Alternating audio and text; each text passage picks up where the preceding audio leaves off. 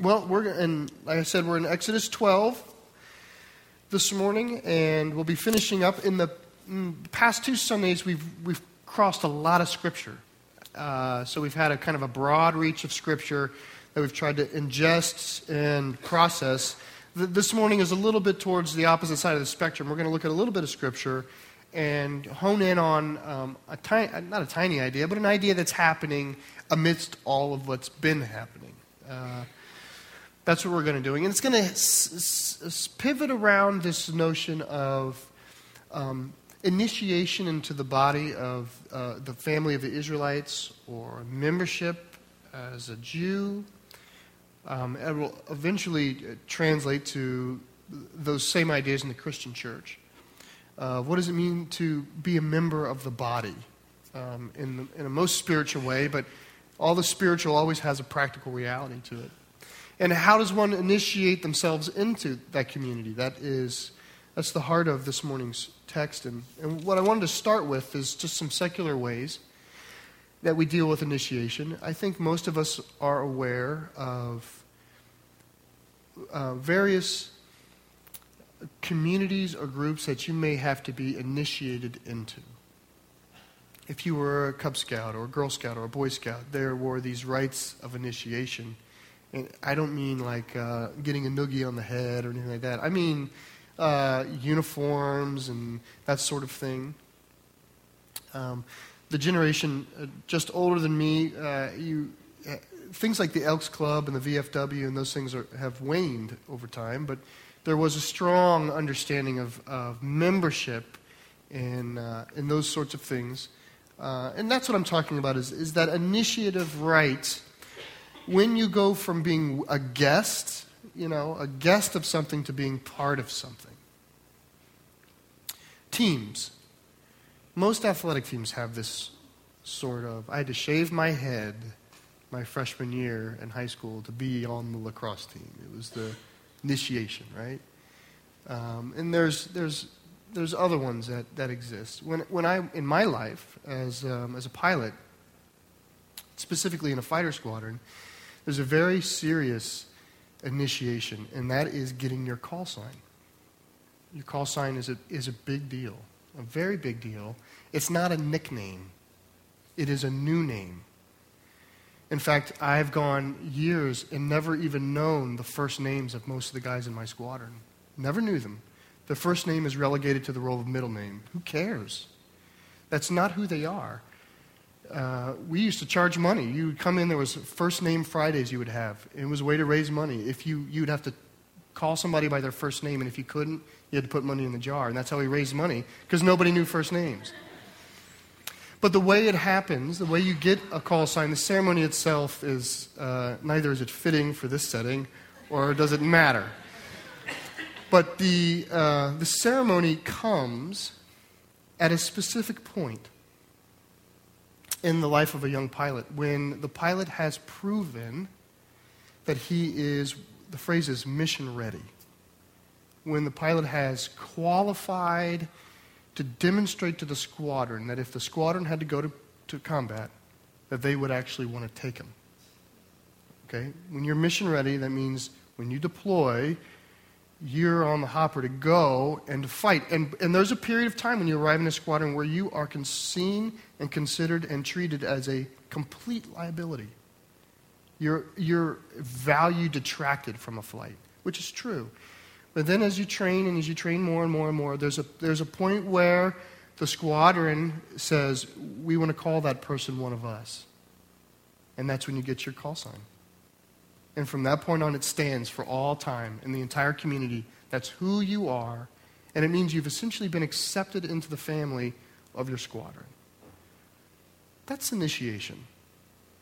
It's meaningful initiation, and you can come and be alongside of an idea like that. You could come and want to be part of a squadron like that, but until you're invited in, until you're initiated in, you're really not one of them. And this morning, as we're in Exodus, we're going to begin to see this at work in the people of God, and it translates. Everything that happens here in the Old Testament translates. So when we talk about circumcision, that translates to baptism. When we talk about the Passover, that translates to the Lord's Supper. So there's everything that we're going to see here has some kind of translative nature to it. But it's good this morning just to observe it. I'm going to pick up in Exodus 12, verse 33. This is, so the plague over the firstborn son has struck. Pharaoh has said, get out, go, and bless me also, but go. And this is what happened, okay? Let me read 33 through 42. The Egyptians were urgent with the people to send them out of the land in haste, for they said, we shall all be dead. So the people took their dough before it was leavened, their kneading bowls being bound up in their cloaks on their shoulders. The people of Israel had also done as Moses told them, for they had asked the Egyptians for silver and gold jewelry and for clothing. And the Lord had given the people favor in the sight of the Egyptians, so that they let them have what they asked. Thus they plundered the Egyptians. And the people of Israel journeyed from Ramses to Succoth, about 600,000 men on foot, besides women and children. A mixed multitude also went up with them, and very much livestock, both flocks and herds. And they baked unleavened cakes of the dough that they had brought out of Egypt, for it was not leavened, because they were thrust out of Egypt and could not wait, nor had they prepared any provisions for themselves. The time that the people of Israel lived in Egypt was 430 years. At the end of 430 years, on that very day, all of the hosts of the Lord went out from the land of Egypt. It was a night of watching by the Lord to bring them out of the land of Egypt. So this same night is a night of watching kept to the Lord by all the people of Israel throughout their generations. Okay, we can work with this for a little bit. Let's just start at the top, and just I want to draw a few things out that are important, but not central to the point of it. But if you look at verse 33, what you see, if you're wondering why is the Lord putting what he's putting in, what you see is the Lord wants to make it very clear the immediate efficacy of his judgment. So the Lord told Moses, one more trial, one more plague. It'll be the plague on the firstborn, and then Pharaoh will let you go. And the intent of Scripture is to show you how immediately it took place. The Egyptians were urgent to send them with haste. So the Egyptians didn't say, fine, you can go, you can go. They said, leave, please leave, go. Go. I mean, it just shows you the strength of the arm of the Lord, that when it finally happened, especially when the tendency that might have been in Moses and the Hebrews was, are they ever going to relent? Still, they did not let the people go. Still, they did not let people go. Still, they didn't. This trend of the Pharaoh hardening his heart, and Pharaoh's heart being hard, and Pharaoh having his heart hardened, and this, it appearing, though, there's just no break in the dam. It will never happen. And the Lord said, relax. One more time I'm going to do it, and then I'll let you go. And the moment he does it, they send them away urgently with haste. But in the 39th verse, this is the word that's used. It says, the bread was not leavened because they were thrust out of Egypt. It's a great word to give you the sense in which the Egyptians maybe wanted to rid themselves of this curse. Numbers 33 has this, I'm going to read it for you. It just gives a little more color. This is important parts of the Bible to experience inside you, have a picture of, I think. Just listen to this picture as it's painted. This is Moses recounting in the book of Numbers the journey of Israel out of Egypt. And I'm just going to read one verse from it. And so it's one verse of a long litany. But this is what it says. They set out from Ramses in the first month, on the 15th day of the first month, On the day after the Passover, the people of Israel went out triumphantly in the sight of all the Egyptians, while the Egyptians were burying their firstborn whom the Lord had struck down among them. That picture is, it just does something to think, just imagine the multitude of the Hebrews leaving Egypt, and along the sides of the roads and in the fields are the Egyptians burying their sons. You get a sense of the spirit of go.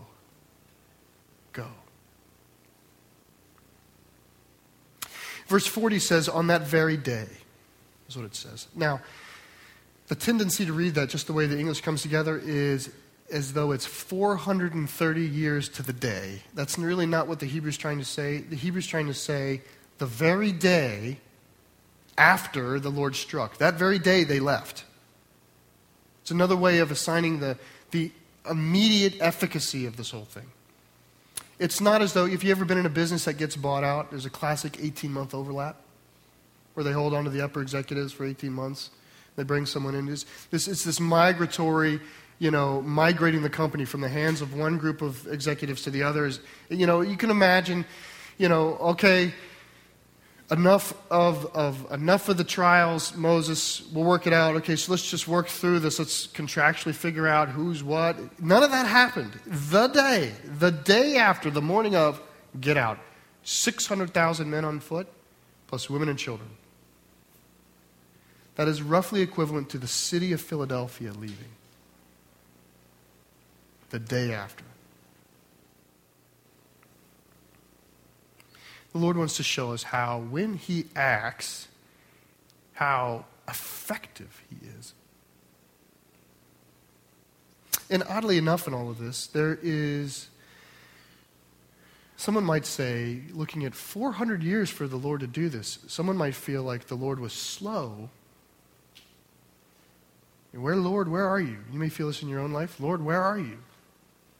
This is when we remind ourselves the Lord is not slow the way we would like to consider Him slow, but we feel His slowness. Where is the Lord in all of this? Where is the Lord in all this? And then He acts, and it's too fast for us. The people, it says they had no provisions. They hadn't even packed. They had their staff and their belt and their sandals and a bowl of bread. I don't even know what that looks like quite, wrapped up over their shoulders. They brought a knapsack of lunch to leave forever is the image we get. It feels to us as people that the Lord is slow until He moves, and then sometimes He's too fast. It's because the Lord is on time and is wholly effective. Okay, but this is the verse I want us to start to linger around. Verse 37. It says 600,000 men on foot, and then it says in 38, a mixed multitude also went up with them. So you have the Hebrews, who are kind of numerically defined as 600,000 plus their families. That's the image you get, is there's all the Jews, 600,000 of them and their families, their wives and daughters and children. They went, then mixed in and alongside and around this number is a mixed multitude of others. We don't know what they are. They're mixed. But we know they're not Jews. Otherwise, they would have been numbered with the 600,000. So it's non-Jews, non-Israelites, various people from various other situations. I can't tell you any more than that. Could some of them have been Egyptian? I imagine some of them could have been Egyptian. Sure. Could some of them have been other races of enslaved people? Sure. I imagine some of them could have been other slave peoples that thought, maybe this is the time to spring. I'll throw an eating bowl over my shoulder and look the part. I don't know. We never know. There's this verse, and there's one other verse in the Bible that actually deals with this crowd. We just know there is a multitude of people. So it didn't say, and also there was a few others, kind of onesies and twosies. It says there's this mixed multitude of people who were not Israelite, who migrate out with the Israelites.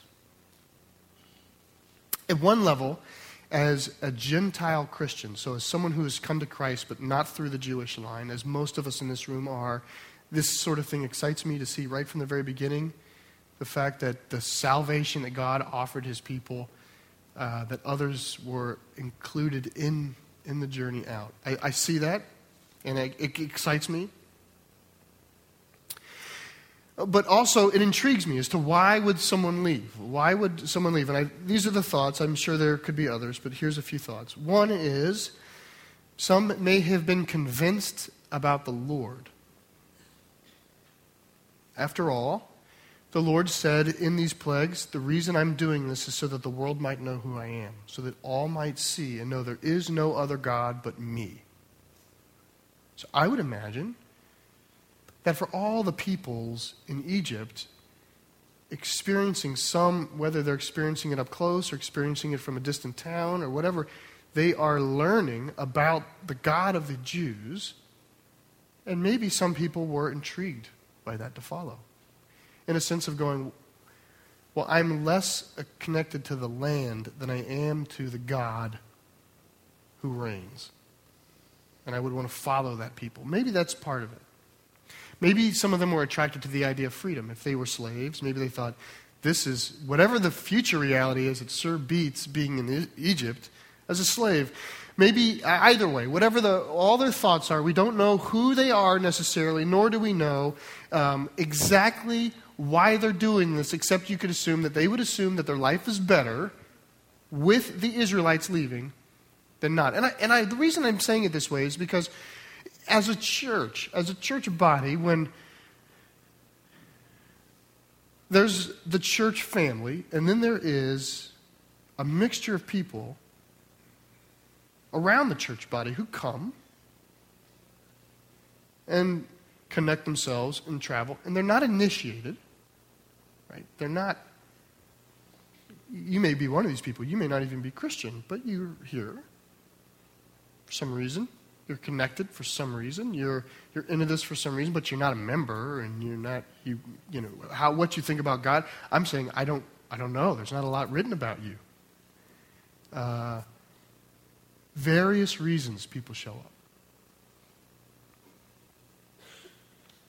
and they're here in the Bible. Now, this group here. One thing we need to appreciate about the mixed multitude is they are not the people of God. So there's the Jews, and then there's the mixed multitude. And the mixed multitude is not the people of God. Now, this falls hard on our ears, our modern ears, because we want everyone to be people of God, I guess. But in this case, the Jews are the people of God, and they have been initiated into the people of God. They've been circumcised. God has spoken to them. They've been in some way organized. And then the group that's coming alongside, they're attracted to something about what's happening, but they're not the people of God.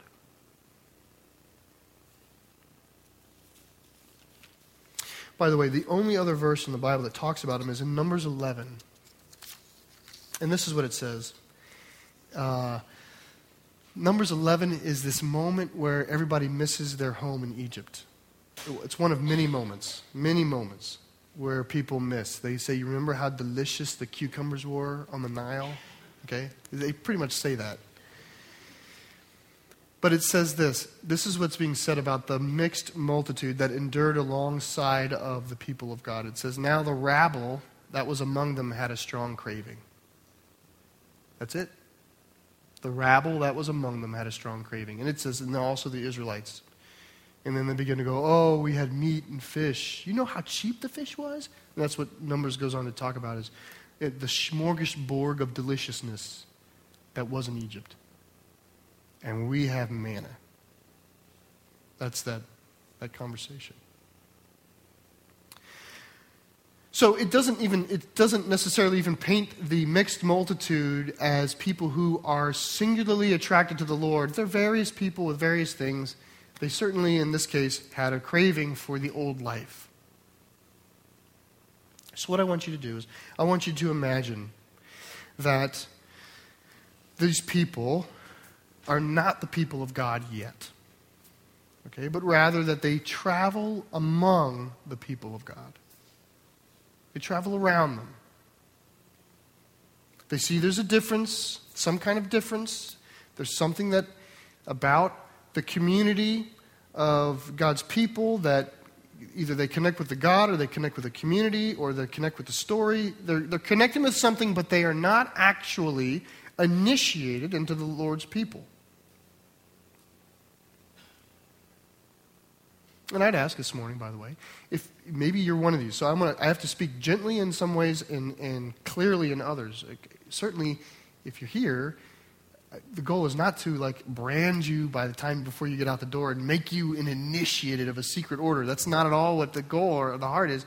But my heart is, for if you've been traveling alongside of this fellowship, for months and months and months and months, yet you have preserved in yourself an independent identity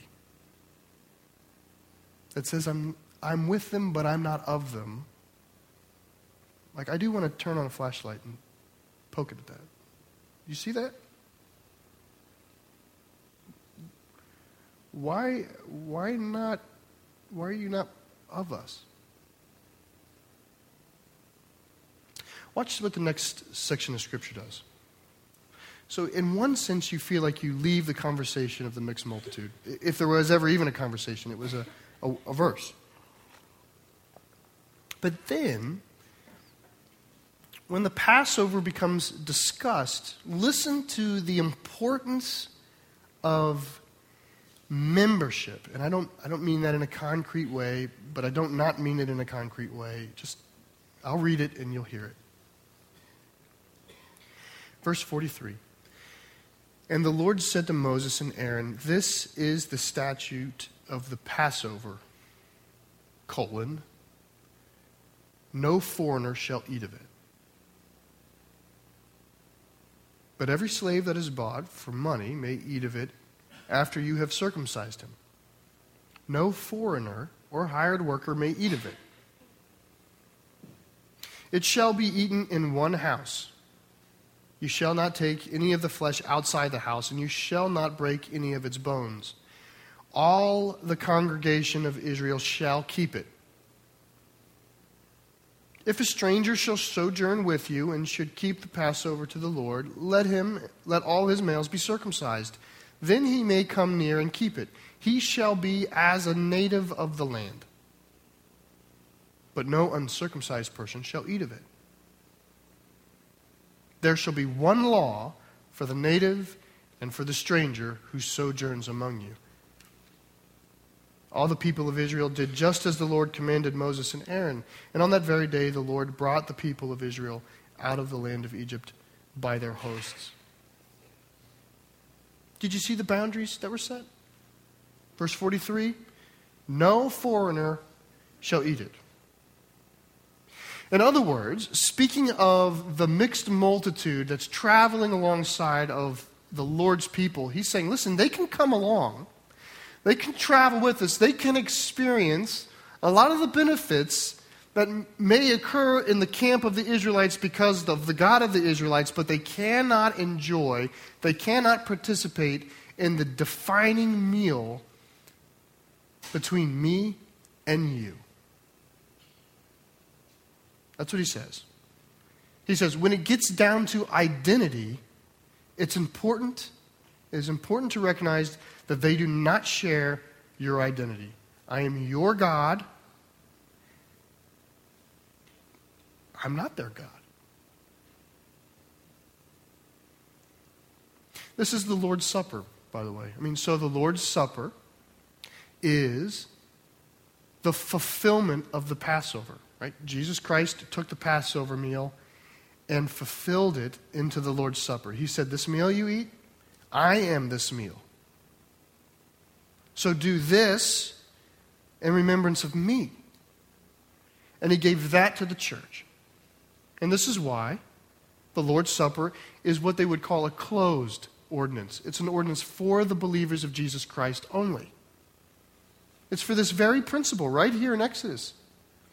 The thought is why would we want to confuse both ourselves and others to say that whether or not anyone believes in Jesus or is actually following Jesus, they can partake in Jesus? The notion of the Lord's Supper is those who enjoy the Lord's Supper do so because they are in Jesus Christ. And those who are not, do not. And there's a great level of importance in some of this. Now, it feels like rules. I know it feels like rules, but let's listen to the spirit of the rules. The spirit of the rules is, why would we want to confuse a world that doesn't believe in Jesus, that they have received the salvation that Jesus offers? The salvation that Jesus offers is for those who are in Christ. And in the scriptures here, you'd say, well, how do we know who's in Jesus? And they would say, well, it's easy to know who's in Jesus because the head of their household is circumcised. They would say, well, when we are circumcised, that is our right of initiation into the people of God. Now, the rite of circumcision, just as though Passover has been translated into the Lord's Supper, circumcision has been in many ways translated into baptism. Let me read from Colossians just to give you a sense of how the language flows from one into the other. This is Paul writing to the church in the church of the Colossians. And you who were dead in your trespasses and the uncircumcision of your flesh, God made alive together with him, having forgiven us all of our trespasses by canceling the record of debt that stood against us with its legal demands. This he set aside, nailing it to the cross. He disarmed its rulers and authorities and put them open to shame by triumphing over them. Now, right before he says all of that, listen to this. In him also you were circumcised, with a circumcision made without hands, by putting off the body of the flesh by the circumcision of Christ, having been buried with him in baptism, in which you were also raised. So there's this teaching that comes strong into the church, which is physical circumcision is of no value for the mixed multitude. What do we do with the mixed multitude who's now coming around the church? The question was, what do we do with them? And they said, listen, we do not need to make them be circumcised because we are looking at the spiritual reality. And the spiritual reality is that God has always been looking for a heart that is contrite and broken before the Lord, a circumcised heart. And when we see that, we practice the ordinance of baptism as a way of reflecting that. So you have Paul the Apostle, who in one hand is saying, stop circumcising the mixed multitude, but continue baptizing the mixed multitude.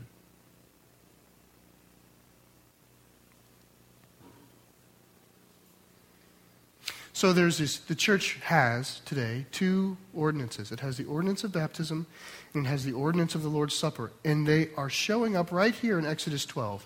The Lord says, listen, no one... The entire congregation of my people shall take the Passover, the Lord's Supper. And the congregation of my people are known by the fact of whether or not they've come to me in faith, and that is expressed through baptism.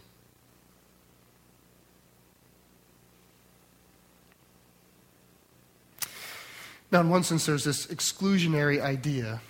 You know, and I feel I'm very keen of the time and the context in which we share this. There could have been a time where we'd said, you need to repent and accept Jesus Christ, and then you need to be baptized, and then you can take the Lord's Supper. And maybe there was a time. Maybe there wasn't. But it certainly doesn't feel like this time. It certainly feels like when the Lord puts these texts in front of me and I have to figure out how to say them, my heart and my mind want to be very careful not to levy some kind of obligatory statement on people because it just pushes people out the door. But the reality is, believe on the Lord Jesus Christ and you shall be saved, be baptized, and enjoy the fellowship of Jesus Christ, which is represented by the Lord's Supper. I don't have a better answer. Lord's Supper is emblematic of the full nourishing life we have in Jesus Christ. Baptism is emblematic of our decision to follow the Lord as Lord and Savior. We make the decision, and then we embrace the person. Now, there's a few spiritual spin-offs of that, but that's about it. And it's showing up here in the 12th chapter. Now, someone might say, this feels very exclusionary, and I can appreciate that, but I want you to see the inclusive nature of the Scriptures here. Watch what the Lord does, okay? Because what he's doing here is radical, and we don't even see it. Listen to this part, verse 44. But every slave that is bought for money may eat it after you have circumcised him. That is radical. So among the Jewish people, if you owned a Midianite slave, a slave that was not of your people, a mixed multitude slave, okay? By the way, the Lord's not a huge fan of slavery. He's taking who the people are, and he's slowly redeeming this idea, okay? He's not a huge fan of slavery. He's not a big fan of polygamy. By the time you get way into the New Testament, both of those have pretty much been answered. Okay, but he's meeting the people where they're at. Watch what he's doing. And in this world he's in, slavery is a universal reality. Universal reality. There is no people group known to archaeologists at this time that do not operate in the mores of slavery. Okay? So he writes to them and he says, imagine you have a Midianite slave. You're a Hebrew with a Midianite slave, and that slave wants to take the Lord's Supper. The slave goes, and by the way, the slave here could be servant, hired, you know, it's a very broad idea, so it's not just focused on slave. But that person wants to take the Lord's Supper, or the Passover. I want to share in the Passover. I want that God to be my God. What the Lord is saying is this is easy. Just circumcise them. Which may not feel easy to you. But given, if you see the Passover meal as just a meal, circumcision is not worth it. Just like if you see the Lord's Supper as just a meal, well, I would say then it's not just a meal. It's representative of our life in Christ. So when you're somebody who's saying, I want that story to be true of me. I want the story of God passing over me with mercy and saving me out of slavery into freedom. I want that to be my story. The Lord says, listen, have them be circumcised, and then they're true. Well, something else happens that's not here in the text, but it just happened, which is that slave is no longer a Midianite, is he? He is now a Jew. Which, by the way, in Hebrew law, sets the timer on when he will no longer be a slave. Because you cannot have a Jewish slave indefinitely. Every 7 years, they go free. It was God's way of protecting the Jewish people. So you have a Jewish uncle who's an alcoholic and he bets the farm in a gambling match and now he's out. Well, he can go over to his neighbor and go, can I be your slave? Yeah, come on in and be my slave. Right? And he can work for his neighbor so that he can feed his family as a slave. But the notion is in the law is you cannot use this as a way of gaining indefinite power or influence in your neighborhood or over your neighbor. Every 7 years, he will go scot-free home. He's free. So you see what's happening here? The Lord says, listen, if you have slaves among you who want to be part of this want to be part of me, they can be. And all they do is, when they're circumcised, they enter in, and now they have the full rights of citizens underneath my law. There is no God like this. When you look at the ancient world, this is radical beyond. The non-believing scholar of theology would say this was not written in 1430 BC. It's not possible. This is one of their primary definitions for this is why it had to be written hundreds and hundreds and hundreds of years later. It's because this doesn't exist back then. It just No people had a theology of a godliness. There's no God in the known world who seems more concerned about his relationship with a person than people's ordered relationships. The Lord is essentially toppling their social structure to say, I'm more concerned that you see this slave the way I see this slave than that you see the slave the way you want to see the slave. If he wants to be in me, then he is a citizen of the kingdom of God, and you need to treat him so. The same thing happens a little later.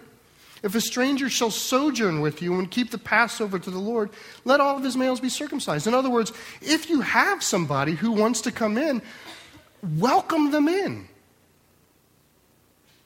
through baptism and the Lord's Supper.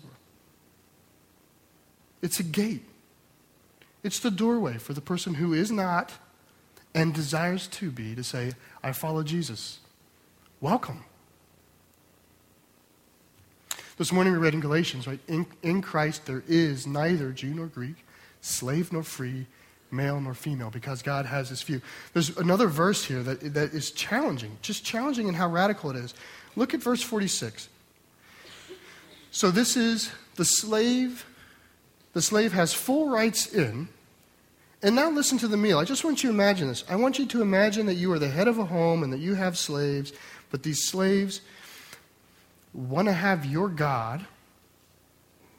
And so the head of the home gets circumcised, and now your God is their God. So now your Passover is their Passover. Now listen, now your table is their table in this meal. It shall be eaten in one house. There's a sense of all the people. In the Hebrew, when you say in the household of Abraham was Abraham, Sarah, his kids, and his servants. There's a sense of, if they join the family of God, I, the Lord, elevate them. So that you see them the way I see them.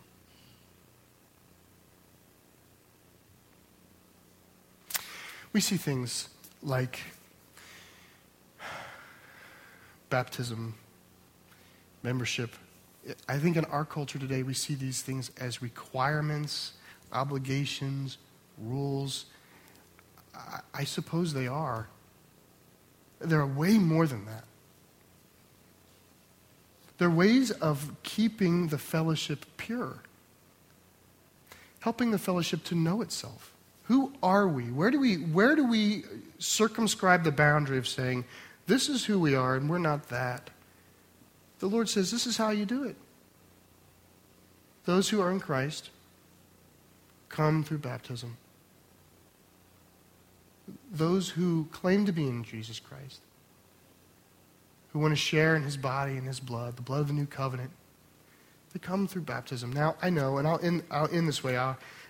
I feel obligated to just lay out for you. And some of you are like, this is easy. Why is he even being so careful? I'm careful because I know that there's so many different ways and shapes and forms to have received baptism on the way into this fellowship. And so my heart is not trying to strong-arm someone to say, well, you need to right now do it the way we did it. We do it here, and your way is dumb and a tomfoolery. That's not my spirit at all. In fact, I would say if you've come and you were sprinkled, or if you've come and your childhood baptism was still meaningful, I would say slow down, let the ministry of the Holy Spirit work his truth out. I have no timer on that. I think it's important for us to appreciate as a body why we have these things and the role that they play. And to invite people in. And there are, I'm sure, because I've been this way myself, I'm sure there are people who have truly enjoyed being the mixed multitude who travels alongside of the fellowship without actually being part of the fellowship. That's a fun place to be sometimes because you're not responsible, because you don't have to be committed. Because when you get a craving to go back to Egypt to have all the delicious food, you can just leave. And I do. I think it would be right and loving of a church to say, that's not great. And there's a better way. And that way comes through confession of Jesus Christ, obedience to baptism, and then sharing in our Lord's Supper. Amen. Let me pray. Lord, the texture of your word this morning and of the teachiness of it. I pray your Spirit would work and work it out for people, for others. I pray, Lord, that your children would grow in a way that we would use things like baptism as a way of welcoming people, as an aid of inviting people into Christ, as a way of giving them something that they can look to and remember and lean on as this is when I knew. This was a day that I became a new citizen. I was new here. Lord, I ask your Spirit to just minister deeply in all the various forms of Christian traditions that are our reality today, Lord, with so many different flavors and shapes of people who profess Christ and of definitions around these things, Lord. And I ask you, Lord, in faith to help to the person, each person work these things out. But Lord, help us to know who we are and who we are not, so that your name may be preserved for generations to come. And I pray this in Jesus' name, amen.